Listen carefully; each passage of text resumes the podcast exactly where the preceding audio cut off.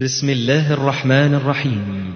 تسجيلات السلف الصالح للصوتيات والمرئيات والبرمجيات.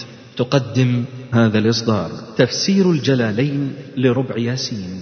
لفضيلة الشيخ الدكتور محمد إسماعيل. تفسير سورة غافر. الدرس الأول. الحمد لله رب العالمين. الرحمن الرحيم. مالك يوم الدين. والعاقبة للمتقين. ولا عدوان إلا على الظالمين. وأشهد أن لا إله إلا الله وحده لا شريك له وأشهد أن محمدا عبده ورسوله. اللهم صل على محمد النبي وأزواجه أمهات المؤمنين وذريته وأهل بيته كما صليت على آل إبراهيم إنك حميد مجيد. أما بعد فنشرع بإذن الله تعالى في تفسير السورة الأربعين من سور القرآن الكريم وهي سورة غافر وهي سورة مكية وآيتها خمس وثمانون آية. وهذه السبع السور من غافر إلى الأحقاف لها جموع ثلاثة. تسمى الحواميم وتسمى آل حاميم وتسمى ذوات حاميم. قال الكميت يمدح آل البيت وجدنا لكم في آل حاميم آية تأولها منا تقي ومعرب. فقوله وجدنا لكم في آل حاميم يعني في ذوات حاميم يعني السور ذوات حاميم أو السور المنسوبة إلى هذا اللفظ. ترى ما المقصود بهذه الآية؟ أحسنت في سورة الشورى قل ما أسألكم عليه من أجر إلا المودة في القربى وكلمة آل تطلق على الأهل وتطلق بمعنى ذو فيذكر قبل ما لا يصح تثنيته وجمعه من الأسماء المركبة ونحوها. كقولك تأبط شرا. وتقول جاءني آل تأبط شر. يعني لو أكثر من واحد اثنين أو ثلاثة أو أكثر كل منهم اسمه تأبط شرا فكيف تجمعها؟ فتقول إيه؟ جاءني آل تأبط شر. أو جاءني ذو تأبط شرا فتأبط شر أي الرجلان أو الرجال المسمون بذلك. فلذلك تسمى هذه الصور آل حميم أو ذوات حميم. وآل حميم كما ذكرنا هي هذه السور في القرآن الكريم من سورة غافر إلى سورة الأحقاف. قال الجوهري أما قول العامة الحواميم فليس من كلام العرب. هذا رأي الجوهري أنه لا يعتد بتسميتها الحواميم. يقول ليس من كلام العرب. وقال أبو عبيدة الحواميم سور في القرآن على غير قياس. قال والأولى أن تجمع بذوات حاميم. يقول الجلال المحلي رحمه الله تعالى سورة غافر وتسمى سورة المؤمن أي مؤمن آل فرعون. مكية إلا قوله تعالى الذين يجادلون إلا الآيتين وهي خمس وثمانون آية. بسم الله الرحمن الرحيم. حميم حميم الله أعلم بمراده به. وسبق أن تكلمنا مرارا في الحروف المقطعة في أوائل السور. تنزيل الكتاب من الله العزيز العليم. تنزيل الكتاب أي القرآن. هذا مبتدأ. من الله هذا خبر. العزيز في ملكه العليم بخلقه. غافر الذنب وقابل التوب شديد العقاب ذي الطول لا إله إلا هو إليه المصير. غافر الذنب أي للمؤمنين وقابل التوبة يعني لهم. والتوب هنا مصدر والتوب هو الرجوع عن الذنب تماما كالتوبة. وقال الأخفش التوب جمع توبة وقابل التوبة نلاحظ هنا أنه وصف الله سبحانه وتعالى فقال عز وجل من الله العزيز العليم لم يقل العزيز والعليم أو العليم وغافر الذنب وإنما جاءت الواو في قوله وقابل التوب. غافر الذنب وقابل التوب. فما نكتة زيادة الواو هنا في قوله وقابل التوب النكتة هي إفادة الجمع بين رحمتي مغفرة الذنب وقبول التوب حتى تفيد الجمع بين نوعين من رحمة الله سبحانه وتعالى بعباده وهما مغفرة الذنب وقبول التوبة.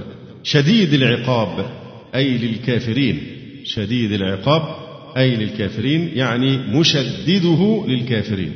مشدد العقاب للكافرين. ذي الطول ذي الطول أي الإنعام الواسع وهو موصوف على الدوام بكل من هذه الصفات. فإضافة المشتق منها يعني المشتق من هذه الصفات وهو كل من غافر وقابل وشديد هي إضافة للتعريف أي لتعريف المضاف. كالأخيرة كالأخيرة أي كالإضافة في قوله ذي الطول ليصح أن يكون صفة للمعرفة. أي للفظ الجلالة في قوله تعالى من الله. يعني معنى هذا الكلام أن كل هذه الصفات هي صفة لمن؟ لله تبارك وتعالى. من الله. فالله وصف بأنه العزيز العليم. فلا بد أن ما يأتي بعده أيضا من الصفات يكون تابعا لذلك في كونه معرفة. فهو عرف بالإضافة. غافر الذنب وقابل التوب شديد العقاب ذي الطول. فحتى يصح أن يكون صفة للمعرفة فهو عرف بالإيه؟ بالإضافة. والطول هو الفضل والزيادة والإنعام الواسع. وقيل الطول المن. والفرق بين المن والفضل أن المن عفو عن الذنب. ما كان ضرك لو مننت وربما من الفتى وهو المغيظ المحنق. فالمن هو العفو عن الذنب. أما الفضل فهو إحسان غير مستحق. مبادرة بالإحسان لا في مقابلة شيء وإنما إحسان غير مستحق. هذا هو الفرق بين المن والفضل. ثم يقول الله تبارك وتعالى ما يجادل في آيات الله إلا الذين كفروا فلا يغررك تقلبهم في البلاد. قوله ما يجادل في آيات الله أي القرآن الكريم إلا الذين كفروا إلا أداة حصر. إلا الذين كفروا أي من أهل مكة وأمثالهم. وقوله تبارك وتعالى هنا ما يجادل في آيات الله إلماع إلى ما ينطوي عليه الجدال المذموم لإدحاض الحق. هذا الخلق أو هذا السلوك وهو الجدال لإبطال الحق هو ما يصدر إلا عن الذين كفروا. فهذه إشارة إلى ما ينطوي عليه الجدال المذموم لإدحاض الحق وإطفاء نور الله تبارك وتعالى. أما الجدال في الآيات لإزالة مشكلها وحل ملتبسها ومقارعة العلماء لاستنباط معانيها وطرق إعرابها وحسن بيانها فأمر محمود بل مطلوب مفروض. وعلى هذا الأساس ورد قول النبي صلى الله عليه وسلم إن جدالا في القرآن كفر. إن جدالا في القرآن كفر. نلاحظ هنا أن النبي صلى الله عليه وسلم أورده منكرا للتمييز بين جدال وجدال. يعني إن هناك نوعا من الجدال إذا حصل في القرآن الكريم فهو كفر. فالإتيان بها منكرة لإفادة أن هناك نوعا آخر من الجدال ليس بمذموم. فليس كل الجدل مذموما بدليل قوله تعالى ولا تجادلوا أهل الكتاب إلا بالتي هي أحسن. فهنا إشارة إلى هذا النوع المذموم من الجدال وهو المقصود به إدحاض الحق وإطفاء نور الله تبارك وتعالى. ما يجادل في آيات الله إلا الذين كفروا أي من أهل مكة وأمثالهم. فلا يغررك تقلبهم في البلاد. هذه الفاء الفصيحة. يعني إذا ثبت عندك أن المجادلين في آيات الله كفار فلا تغترر بتقلبهم في البلاد بالتجارات المربحة فإنهم مأخوذون بكفرهم. فلا يغررك تقلبهم في البلاد أي للمعاش سالمين فإن عاقبتهم النار. كذبت قبلهم قوم نوح والأحزاب من بعدهم وهمت كل أمة برسولهم ليأخذوه وجادلوا وجادلوا بالباطل ليدحضوا به الحق فأخذتهم فكيف كان عقاب؟ كذبت قبلهم. هذه التاء تاء التأنيث. كذبت قبلهم قوم نوح والأحزاب كعاد وثمود وفرعون وغيرهم من بعدهم. كذبت قبلهم قوم نوح والأحزاب من بعدهم وهمت كل أمة برسولهم ليأخذوه. ليأخذوه اللام هنا للتعليل. وهمت كل أمة برسولهم ليأخذوه يعني ليقتلوه أو ليتمكنوا من الإيقاع به. وجادلوا بالباطل ليدحضوا به الحق. وجادلوا بالباطل ليدحضوا أيضا هذه لام التعليل ليدحضوا أي ليزيلوا به الحق فأخذتهم أي بالعقاب. فكيف كان عقاب؟ الفاء عاطفة. وكيف؟ اسم استفهام. في محل نصب خبر كان المقدم. فكيف كان عقاب؟ أما عقاب فهي اسم كان مرفوع بضمة مقدرة على ما قبل ياء المتكلم المحذوفة اتباعا لرسم المصحف. ولذلك قال في التفسير فكيف كان عقابي؟ لهم أي هو واقع موقعه. ونازل بمن يستحقونه وكذلك حقت كلمة ربك على الذين كفروا أنهم أصحاب النار.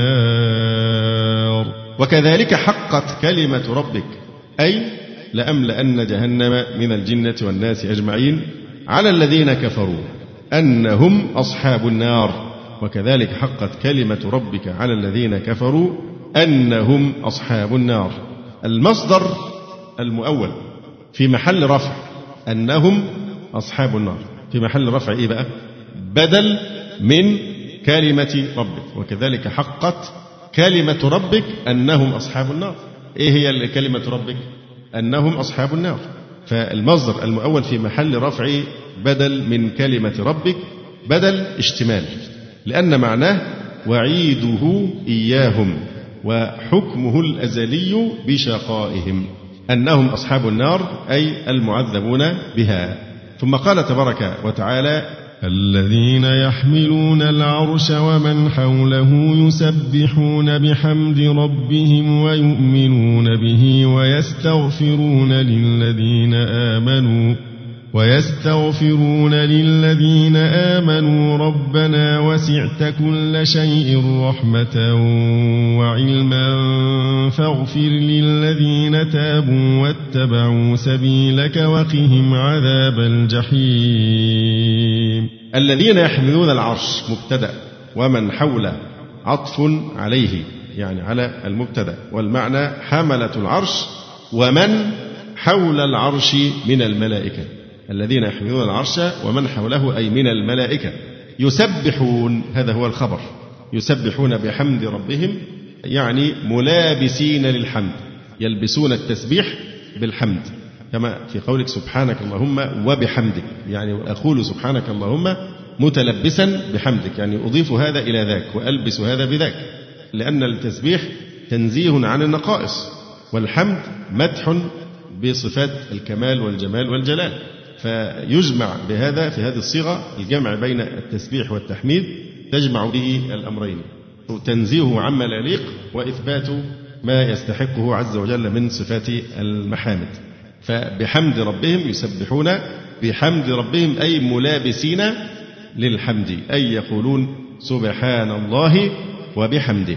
ويؤمنون به ويؤمنون به تعالى ببصائرهم. أي يصدقون بوحدانيته تبارك وتعالى ويستغفرون للذين آمنوا. هنا إشارة إلى كيف أن رابطة الإيمان ليس فقط تربط بين المؤمنين على ظهر هذه الأرض وإنما تربط أيضا بينهم وبين الملأ الأعلى حيث إن هذا القاسم المشترك وهو الإيمان. لأن الآية تقول ويؤمنون به ويستغفرون للذين آمنوا. فانظر إلى يؤمنون به وإلى قوله الذين آمنوا. فربطت كلمة التوحيد والإيمان حتى بين حملة العرش وبين المؤمنين في الأرض وعطفتهم عليهم حتى إنهم دون أن يشعروا ودون أن يسمعوهم دائم الاستغفار للمؤمنين. ويؤمنون به ويستغفرون للذين آمنوا ربنا يعني يقولون أو قائلين ربنا.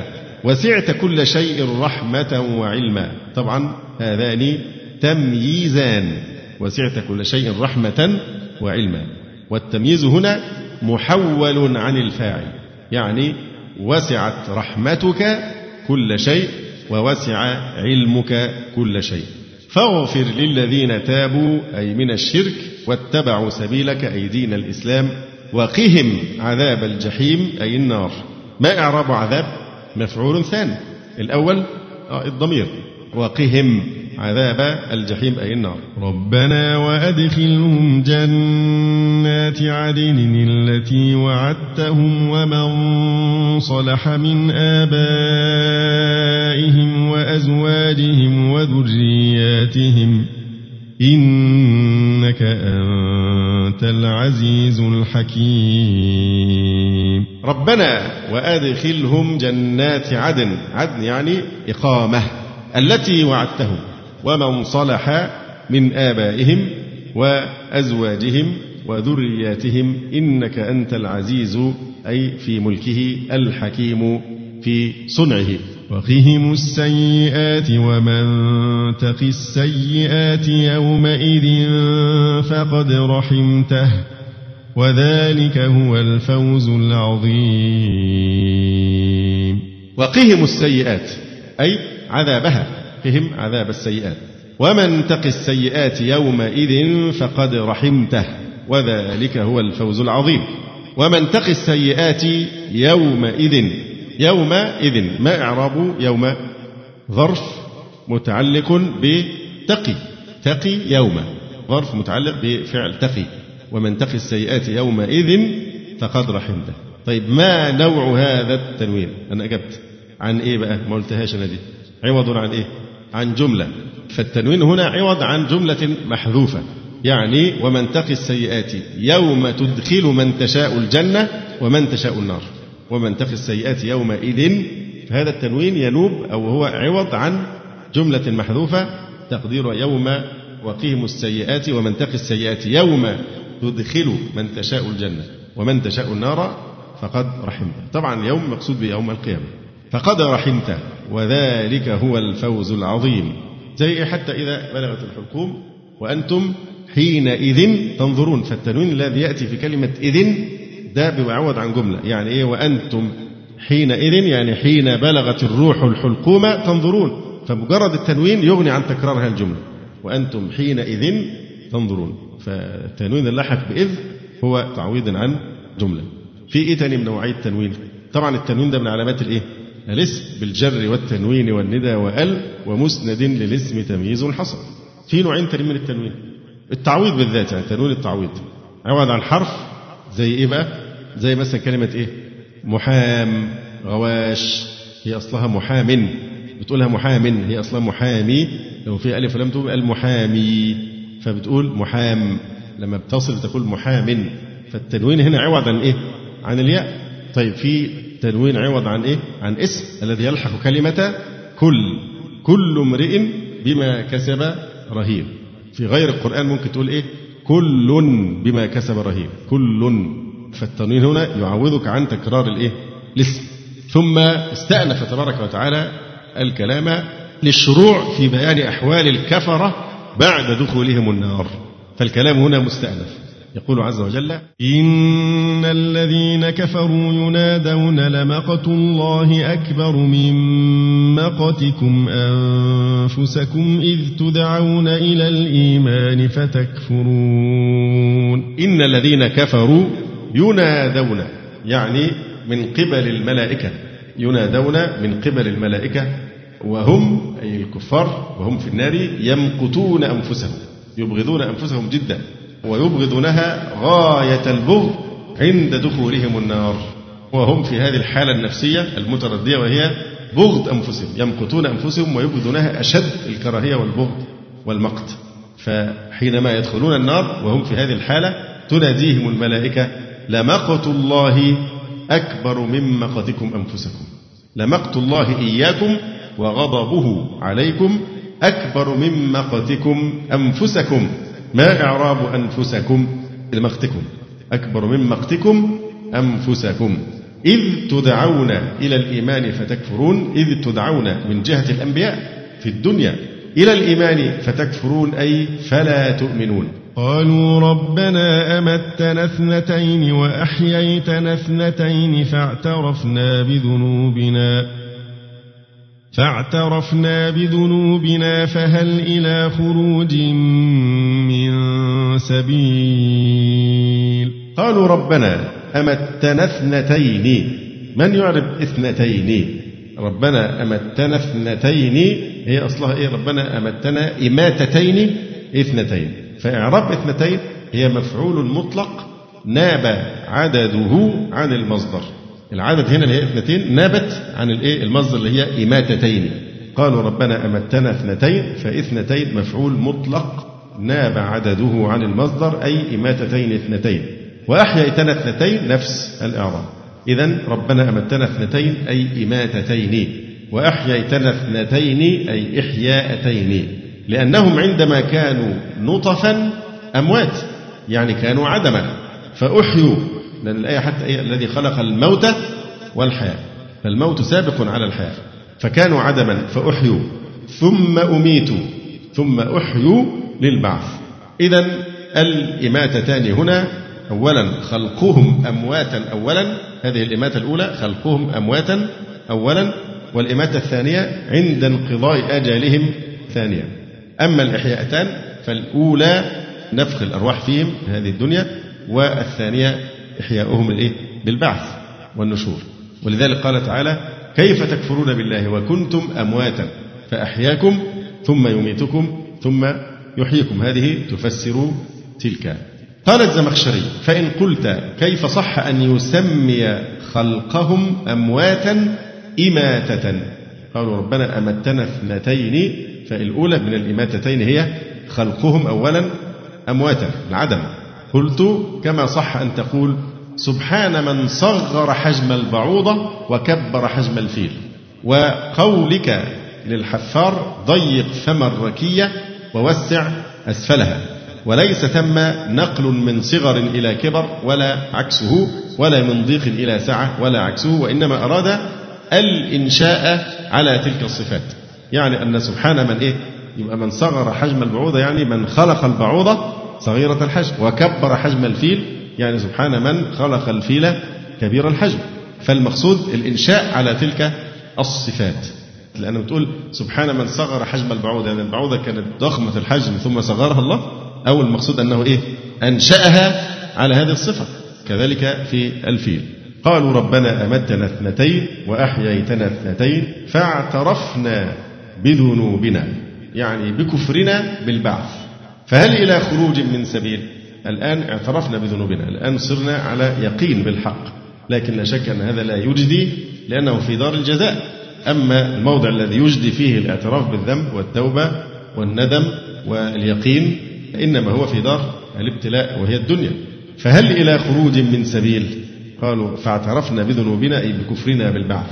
فهل إلى خروج من سبيل؟ من يعرب خروج؟ أحسنت. فهل إلى خروج؟ إلى خروج دي خبر مقدم. شبه جملة في محل رفع خبر مقدم. أمال فين بقى المبتدأ بتاعه؟ من سبيل. طب هو ينفع مبتدأ ومجرور؟ طبعا. مجرور لفظا مرفوع محلا على أنه مبتدأ مؤخر. يبقى هنا ده مبتدأ مؤخر في محل رفع. لأن من هنا في غير القرآن يقال فيها هي إيه؟ زائدة. فاعترفنا بذنوبنا فهل إلى خروج من سبيل؟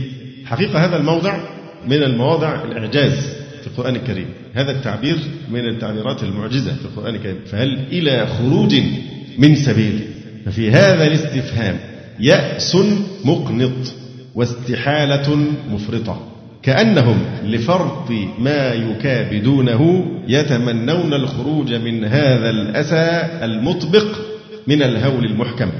ولكن أي تمن؟ إنه تمني من غلب عليه اليأس والقنوط. وتنكير خروج فهل إلى خروج؟ أي نوع من الخروج؟ سريع بطيء قريب بعيد بس أي نوع هل في فرصة بيحصل لنا أي نوع من الخروج من هذا المكان؟ فهو تمني الآيس القانط تماما من الخروج من هذا العالم. فهل إلى خروج من سبيل تنكير خروج للدلالة على أي خروج كان؟ سواء أكان سريعا أم بطيئا. وإنما يقولون ذلك تعللا وتحيرا. لهذا جاء الجواب على حسب ذلك. جاء الجواب إيه؟ ذلكم بأنه إذا دعي الله وحده كفرتم وإن يشرك به تؤمنوا. أي السبب يعود إليكم أنتم يعني أنتم اللي جبتوا لنفسكم. فهل إلى خروج من سبيل؟ جاء الرد من الله سبحانه وتعالى ذلكم هذا المصير الذي تعانونه الآن ذلكم بأنه بسبب أنكم كفرتم. ذلكم بأنه إذا دعي الله وحده كفرتم.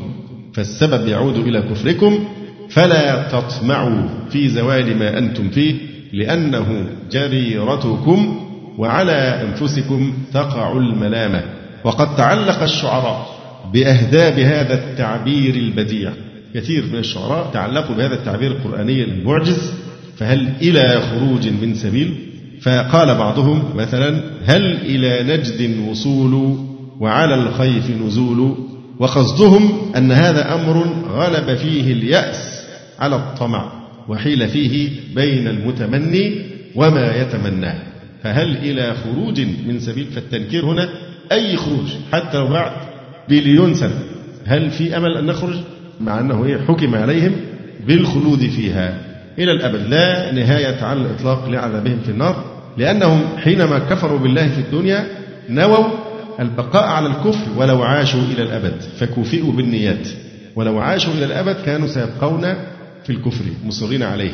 وهذا يذكرنا بقوله تعالى ولا تجدنهم أحرص الناس على حياة على حياة اليهود. على حياة أي حياة؟ حتى لو كانت حياة ذليلة أو مهينة لكن المهم تكون حياة؟ واضح فكذلك هنا فهل إلى خروج أي نوع من الخروج؟ التنكير لإفادة أي نوع من الخروج سواء كان خروجا سريعا أم بطيئا. فهل إلى خروج من النار والرجوع إلى الدنيا لنطيع ربنا من سبيل أي طريق. وجوابهم لا لا سبيل إلى الخروج. ذلكم بأنه إذا دعي الله وحده كفرتم وإن يشرك به تؤمنوا. فالحكم لله العلي الكبير.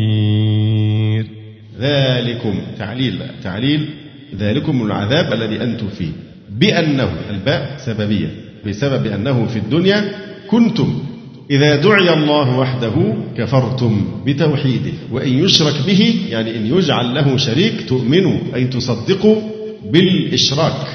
فتحسبون أنكم مؤمنون مع تلبسكم بالشرك. فالحكم لله العلي الكبير فالحكم في تعذيبكم لله العلي على خلقه الكبير العظيم. ثم استأنف سبحانه وتعالى ليعلل أن الحكم له سبحانه وتعالى. طيب ليه؟ الحكم لله العلي الكبير. لماذا؟ كان الحكم لله العلي الكبير. لأنه هو الذي يريكم آياته وينزل لكم من السماء رزقا. فهنا إلزامهم بالإقرار بتوحيد الربوبية فيلزمون بإيه؟ بتوحيد الألوهية. لماذا؟ ينفرد الله سبحانه وتعالى بالحكم. لأنه هو الذي يريكم آياته وينزل لكم من السماء رزقا وما يتذكر إلا من ينيب. هو الذي يريكم آياته أي دلائل توحيده وينزل لكم من السماء رزقا وهو المطر. وما يتذكر أن يتعظ إلا من ينيب أن يرجع عن الشرك إلى الإيمان وطاعة الله تبارك وتعالى. ثم يقول عز وجل فادعوا الله مخلصين له الدين ولو كره الكافرون. فادعوا الله فادعوا الفاء فصيحة. يعني إذا كان الأمر كما ذكر فادعوا الله مخلصين له الدين. فادعوا أي فاعبدوا الله. تعرفون أن لفظة الدعاء والعبادة تعتوران تحل إحداهما محل الأخرى. من يأتي بالشاهد من القرآن على هذا؟ آه، وأعتزلكم وما تدعون من دون الله وأدعو ربي إلى آخر الآية. ففي نفس الآية استعمل الدعاء بمعنى العبادة والعبادة بمعنى الدعاء. فادعوا الله مخلصين له الدين أي فاعبدوا الله مخلصين له الدين من الشرك كله. ولو كره الكافرون. ما نوع الواو؟ هذه واو حالية. ولو كره الكافرون يعني ولو كره الكافرون دعوتكم أو إخلاصكم في هذا الدعاء. رفيع الدرجات ذو العرش يلقي الروح من أمره على من يشاء من عباده لينذر يوم التلاق. رفيع الدرجات ذو العرش. رفيع الدرجات أي الله سبحانه وتعالى عظيم الصفات.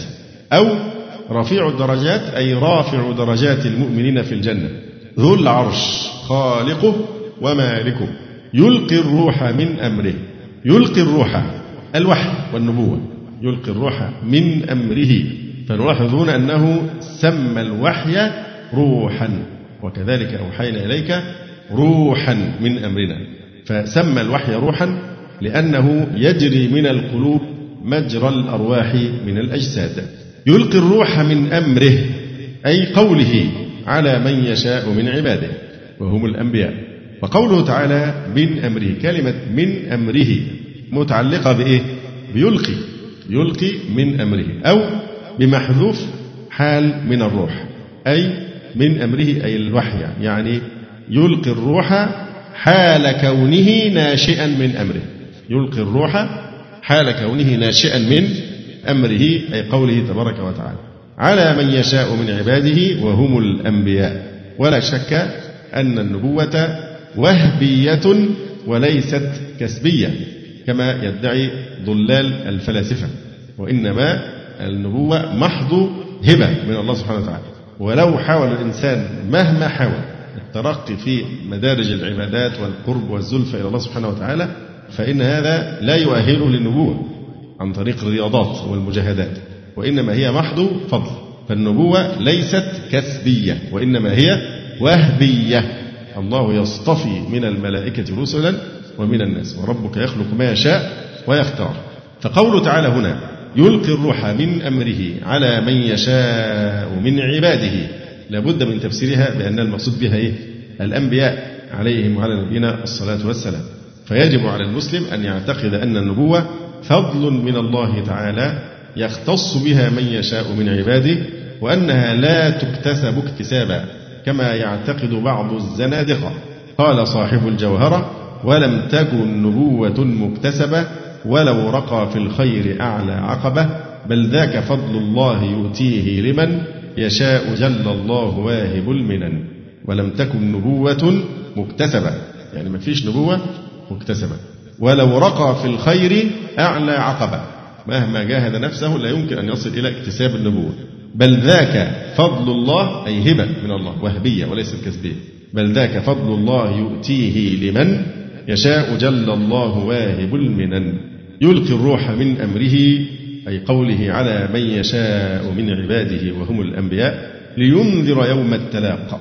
لينذر أي ليخوف النبي الملقى عليه الناس لينذر يوم التلاق يوم التلاق إذا معنى قوله لينذر أي ليخوف النبي الملقى عليه الوحي أو الروح الناس يوم التلاق يبقى إعراب يوم إيه بقى؟ مفعول به إيه؟ ثاني الأول هو إيه؟ الناس لينذر أي يخوف النبي الملقى عليه الناس يوم التلاق طبعا هنا بحذف الياء اتباعا لرسم المصحف أو إثباتها يوم التلاقي أي يوم القيامة. سمي بذلك لتلاقي أهل السماء والأرض والعابد والمعبود والظالم والمظلوم فيه. يوم هم بارزون لا يخفى على الله منهم شيء. لمن الملك اليوم لله الواحد القهار. يوم هم بارزون. ما إعراب يوم هم بارزون؟ يوم. بدل من إيه؟ من يوم تلاق بدل إيه بقى؟ لينذر يوم. يوم. يبقى ينذر يوم التلاق. يوم هم بارزون. بدل كل من كل. يوم هم بارزون خارجون من قبورهم. لا يخفى على الله منهم شيء. لمن الملك اليوم؟ يقول الله سبحانه وتعالى ويجيب نفسه لله الواحد القهار. أي القهار لخلقه عز وجل. اليوم تجزى كل نفس بما كسبت لا ظلم اليوم. إن الله سريع الحساب. أي يحاسب جميع الخلق في قدر نصف نهار. مقداره خمسون ألف سنة لا من أيام الدنيا. فطبعا هنا تلاحظون أن القاضي كنعان زاد كلمة إيه؟ زاد كلمة لا لأن الجلالين اللي عنده طبعة ما فيهاش غير طبعة كرة العين هيجد أن مكتوب فيها إيه؟ من أيام الدنيا. فيقول القاضي كنعان وصف الجلال المحلي نصف النهار بأنه من أيام الدنيا سبق قلم. سبق قلم. لأن يوم القيامة هو إيه؟ مقداره خمسون ألف سنة. الدليل على أن يوم القيامة مقداره خمسون ألف سنة. طبعا هذا مذكور في القرآن الكريم. أيضا ورد الحديث بذلك رواه ابن حبان في صحيحه. وأنذرهم يوم الآزفة إذ القلوب لدى الحناجر كاظمين. ما للظالمين من حميم ولا شفيع يطاع. وأنذرهم يوم الآزفة يعني يوم القيامة من أزف الرحيل أي قرب يا نفس قد أزف الرحيل وأظلك الخطب الجليل. أزف يعني اقترب الآزفة القريبة. وأنذرهم يوم الآزفة إذ القلوب لدى الحناجر كاظمين. إذ القلوب ترتفع خوفا لدى الحناجر أي عند الحناجر. يعني القلوب من شدة الفزع تتحرك من مكانها في الصدر إلى الحناجر. والحناجر الحنجرة أو الحنجور هو الإيه؟ الحلقوم. إذ القلوب ترتفع خوفا لدى أي عند الحناجر كاظمين. كاظمين ممتلئين غما. فكاظمين حال من القلوب. عوملت بالجمع بالياء والنون معاملة أصحابها. إذا القلوب ترتفع لدى أي عند الحناجر كاظمين أي القلوب كاظمة على غم وكرب فيها مع بلوغها الحناجر. فجمع كاظم جمع السلامة بالياء والنون. جمع مذكر إيه؟ سالم. لأنه وصفها بالكظم. وصف القلوب ما قالش كاظمة لكنه قال كاظمين. فوصفها بالكظم والكظم هو من أفعال العقلاء. فمن ثم ساغ أن تجمع جمع الإيه؟ العقلاء. إذ القلوب لدى الحناجر كاظمين. عملت معاملة أصحابها. كما قال تعالى رأيتهم لي ساجدين. فعبر عنها عن الكواكب يعني والشمس والقمر رأيتهم لي ساجدين لأن السجود من فعل العقلاء. كذلك أيضا قال تعالى فظلت أعناقهم لها خاضعين ولم يقل خاضعة ما للظالمين من حميم ولا شفيع يطاع. ما للظالمين من حميم أي محب ولا شفيع يطاع. وهذا يؤخذ منه أن فقدان الحميم أو المحب هذا في حد ذاته من العذاب. ما للظالمين من حميم ولا شفيع يطاع يعني تقبل شفاعته. هل هذا الوصف له مفهوم؟ يعني هل ممكن الظالمين يكون لهم شفيع يطاع؟ طبعا هنا يقول لا مفهوم للوصف. بمعنى بالضبط كده يعني إن وصف الشفيع بكلمة يطاع ليس قيدا.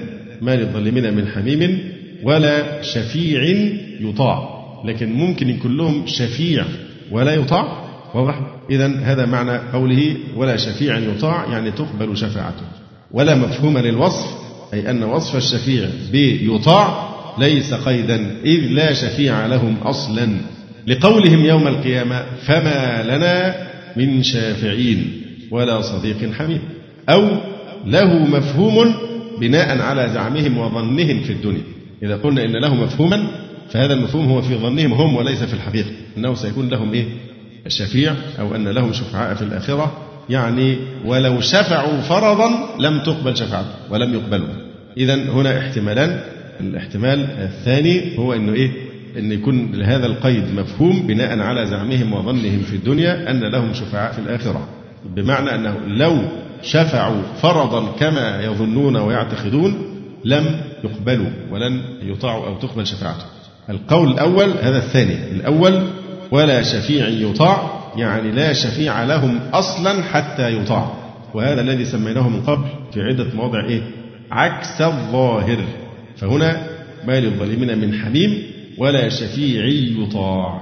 إذ لا شفيع لهم أصلا فضلا عن أن يكون مطاعا. طيب من يذكرنا ببعض الشواهد ذكرناها سواء شواهد شعرية أو من الآيات الكريمة. إن يريدني الرحمن بضر لا تغني عني شفاعتهم شيئا يعني أنهم لا شفاعة لهم أصلا. فإذا أحسنت.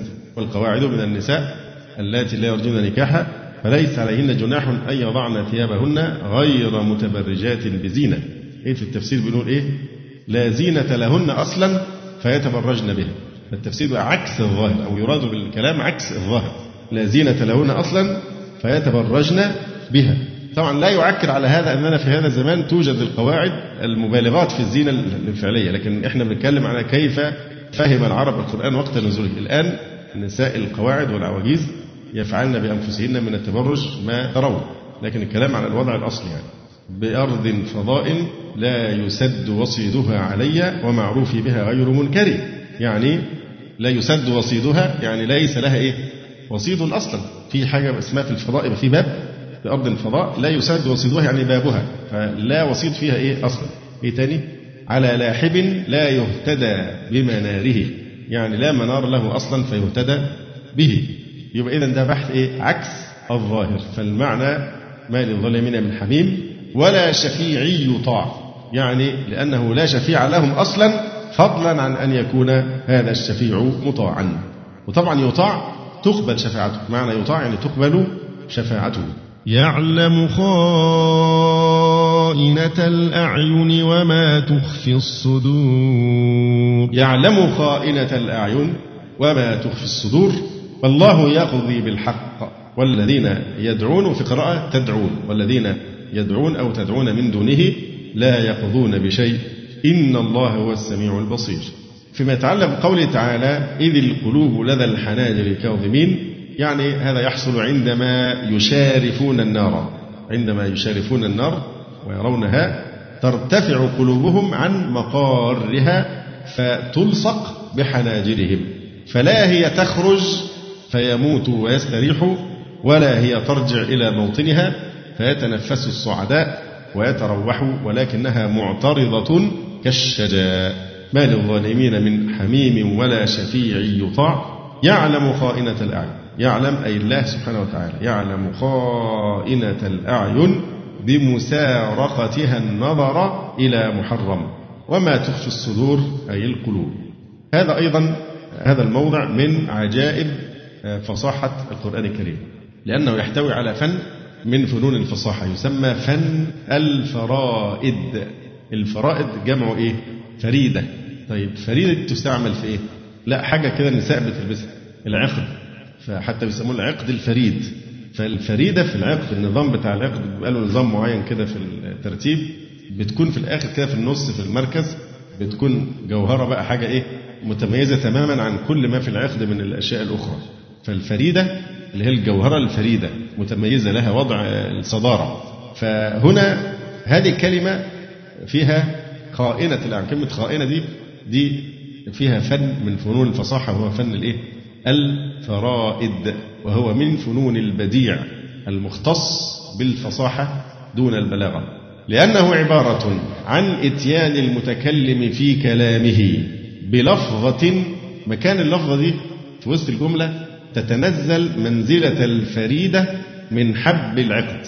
شوف حب العقد بيترتب إزاي؟ وتيجي بقى الجوهرة النفيسة دي بتبقى بوضع متميز جدا هي بتبقى مدللة. فالفريدة هي الجوهرة التي لا نظير لها. فريدة لا نظير لها. فهنا هذه اللفظة الفريدة بتتصف بجزالة المنطق وعظم الفصاحة اللي هي إيه؟ الفريدة هنا إيه؟ في الجملة دي كلها كلمة إيه؟ خائنة الأعين. فريدة الجوهرة الفريدة في نظم الكلام. لا نظير لها على جزالة منطقه وعظم فصاحته وقوة عارضته وأصالة عربيته بحيث تكون هذه اللفظة لو سقطت من الكلام عزت على الفصحاء غرابتها. يعني اللفظة دي لو أزيلت وجاء مكانها كلمة تانية الناس تحس بالفقد. في شيء ثمين جدا سقط من هذا العقد ليه؟ لشدة الغرابة والتفرد لأنها فريدة. والكلمة فعلا تأملوا كلمة خائنة الأعين. بحيث تكون هذه اللفظة لو سقطت من الكلام عزت على الفصحاء غرابتها وهي كثيرة في القرآن وهي هنا في لفظة خائنة. فإنها بمفردها يعني كلمة خائنة بمفردها سهلة مستساغة كثيرة الجريان على الألسن. فلما أضيفت إلى الأعين حصل لها من غرابة التركيب ما جعل لها في النفوس هذا الموقع. مجرد أن أضيف كلمة خائنة كلمة ممكن تستعمل كتير سهلة وشائعة. لكن الغرابة هنا إيه بقى؟ وجه التفرد إنها لما أضيفت إلى الأعين يعلم خائنة الأعين. فلما أضيفت إلى الأعين حصل لها من غرابة التركيب ما جعل لها في النفوس هذا الموقع بحيث لا يتاح الإتيان بمثلها. لا يمكن كلمة أخرى تعوض عنها إذا سقطت من الكلام. ولا يكاد يقع ذو فكر سليم وذهن مستقيم على شبهها. وقد شغلت هذه الكلمة كبار العلماء وأرباب الفصاحة حتى اختلفت أقوالهم في المراد بخائنة الأعمى. فمثلا قال فيها ابن عباس رضي الله تعالى عنهما هو الرجل يكون جالسا مع القوم فتمر المرأة فيسارقهم النظر إليها. ينظر إليها خلسة دي خائنة الأعين وقال مجاهد هي مسارقة نظر الأعين إلى ما قد نهى الله عنه. وقال الضحاك هي قول الإنسان ما رأيت؟ وقد رأى. كأن ينكر الشهادة مثلا ما يستدعى الشهادة فيكتم الشهادة. يقول ما رأيت؟ وهو في الفعل كان قد رأى. فهذه أيضا من خائنة الأعين. وقال السدي إن خائنة الأعين هي الرمز بالعين. وقال سفيان هي النظرة بعد النظرة. وقال الفراء خائنة الأعين هي النظرة الثانية وما تخفي الصدور هي النظرة الأولى. وإن كان قد ورد حديث رواه أبو داود والنسائي وفيه أن عبد الله بن سعد بن أبي صرح وكان يؤذي النبي صلى الله عليه وسلم كثيرا. فاختبأ عند عثمان بن عفان رضي الله تعالى عنه يوم الفتح. ثم أتى مع عثمان إلى النبي صلى الله عليه وسلم وقال النبي عليه والسلام إن هذا عبد الله بن سعد قد أتى ليبايع. فأعرض عنه النبي صلى الله عليه وسلم. فأعاده عثمان ثلاث مرات. كل ذلك يعرض عنه النبي صلى الله عليه وسلم. ثم بايعه بعد ثلاث. ثم قال للصحابة يعني أما كان واحد منكم يفهم ما أردت من عدم مبايعتي إياه ويقتل هذا الشخص الذي أذى الرسول عليه السلام كثيرا فقالوا يعني معنى الكلام الصحابة نحن ما نعلم ما في نفسك يا رسول الله. ألا أومأت إلينا بعينك ونفهم؟ يغمز لهم بعينيه ويقتلوه فقالوا ألا أومأت إلينا بعينك؟ فقال النبي صلى الله عليه وسلم إنه لا ينبغي لنبي أن تكون له خائنة الأعين. هذا لا يليق بالنبي صلى الله عليه وسلم. إنه لا ينبغي لنبي أن تكون له خائنة الأعين. فهذا أحد معاني خائنة الأعين. ففعلا تركيب فيه غاية الإعجاز والفصاحة لمن كان عنده ذوق للغة العرب. يعلم خائنة الأعين وما تخفي الصدور. والقرآن مليء بمثل هذه التراكيب العجيبة. فلما استيأسوا منه خلصوا نجيه تعبير عجيب في غاية الفصاحة ولم يسبق على الإطلاق في لغة العرب أن جاء مثل هذا التعبير. خلصوا نجيه يقول تبارك وتعالى يعلم أي الله خائنة الأعين. يبقى ده في فن الإيه؟ الفرائد بالدال مش بالضاد. بمسارقتها النظر إلى محرم وما تخفي الصدور أي القلوب لأن القلوب في داخل الصدور. والله يقضي بالحق والذين يدعون من دونه لا يقضون بشيء. إن الله هو السميع البصير. والله يقضي بالحق والذين تدعون من دونه والذين تدعون يعني تعبدون يا كفار مكة وغيرها والذين تدعون أو الذين إيه؟ يدعون من دونه. لا يقضون بشيء. طبعا يدعون من دونه الأصنام. لا يقضون بشيء فكيف يكونون شركاء لله؟ إن الله هو السميع لأقوالهم البصير بأفعالهم. نكتفي بهذا القدر. قولوا قولي هذا وأستغفر الله لي ولكم. سبحانك اللهم ربنا وبحمدك أشهد أن لا إله إلا أنت أستغفرك وأتوب إليك. وفي الختام تقبلوا تحيات إخوانكم في تسجيلات السلف الصالح بالإسكندرية. هاتف رقم صفر ثلاثة فاصل أربعة تسعة أربعة سبعة ستة خمسة اثنان. والتليفون محمول صفر عشرة واحد ستة أربعة واحد تسعة ثمانية صفر. والسلام عليكم ورحمة الله وبركاته.